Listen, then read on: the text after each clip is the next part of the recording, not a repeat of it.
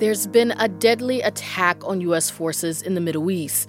The White House says three service people were killed in a drone attack in Jordan near the Syrian border. The Pentagon says 25 more were injured. NPR's Jane Arraf joins us from the Jordanian capital, Amman. Jane, welcome to the program. Thank you. Jane, w- what do we know? Well, President Biden said in a statement that the drone attack was on U.S. forces stationed in northeast Jordan, near the Syrian border. And he said it was Iran backed militia groups operating from Iraq and Syria. He sent condolences to the families, of course, and he ended the statement with a line saying the U.S. would retaliate at, quote, a time and manner of our choosing, we have to point out that Jordan is denying that the attack took place on its soil. Information Minister Muhannad Mubaidin is saying it was the Al Tanf base, which is a remote U.S. base just across the border in Syria. That could possibly be because the presence of U.S. forces in Jordan is controversial right now.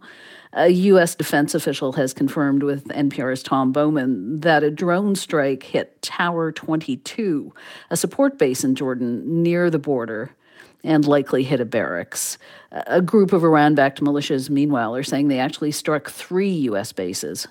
Is anyone claiming responsibility? Someone is. It's the Islamic Resistance in Iraq, which is a group of Iran backed militias that operate in Iraq and Syria.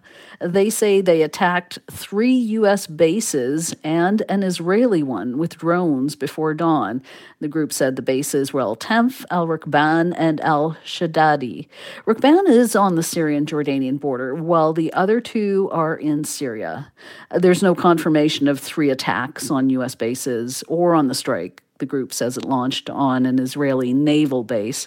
But it does say the attacks were in retaliation to what it called the massacres of Palestinians in Gaza and to resisting what it calls the American occupation in Iraq. So tell us about those bases and what U.S. forces are doing there. Well, the U.S. still, in in addition to about 2,500 troops that it has in Iraq, has about 900 troops in Syria. Uh, they've been fighting ISIS. They've been keeping a presence near oil wells there. And importantly, they've been keeping an eye on Iran. Uh, the Al Tanf base has always been an irritant to Iranian groups who believe it's basically just there to spy on them we have to keep in mind that ISIS is a continuing presence in that part of Syria, in eastern Syria and in northeastern Syria, where the Kurdish, the Syrian Kurds are security partners of the U.S. There's a major fear that if the U.S. withdraws, which is the feeling in Iraq, certainly, because of these continued attacks on U.S. bases, they would also withdraw from Syria. So, uh, quickly, in, in the, the few seconds we have left, what happens next? Well, the U.S. will have to retaliate. Uh, the war in Gaza, you know, was feared by everyone to have wider effects, but few people expected it to be in Jordan. Uh, the the Jordanian public is already enraged, and uh, the big question is what happens with the Iran-backed militias, with the U.S. saying it will retaliate. That's NPR's Jane Arraf. Thank you so much, Jane. Thank you.